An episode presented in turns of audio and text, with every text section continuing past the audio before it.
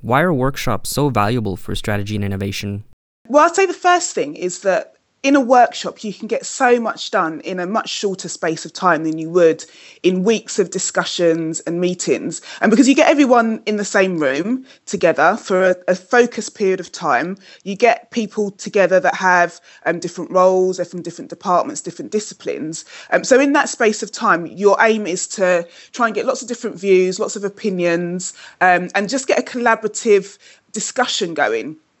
Um, the benefit is is that sort of in about an hour, two hours, three hours, um, you, you're getting everybody working together. People can build on each other's ideas, um, people can comment on each other's ideas, and you can also come to decisions quite quickly of what you're going to do next. That's if the session's really well planned and facilitated.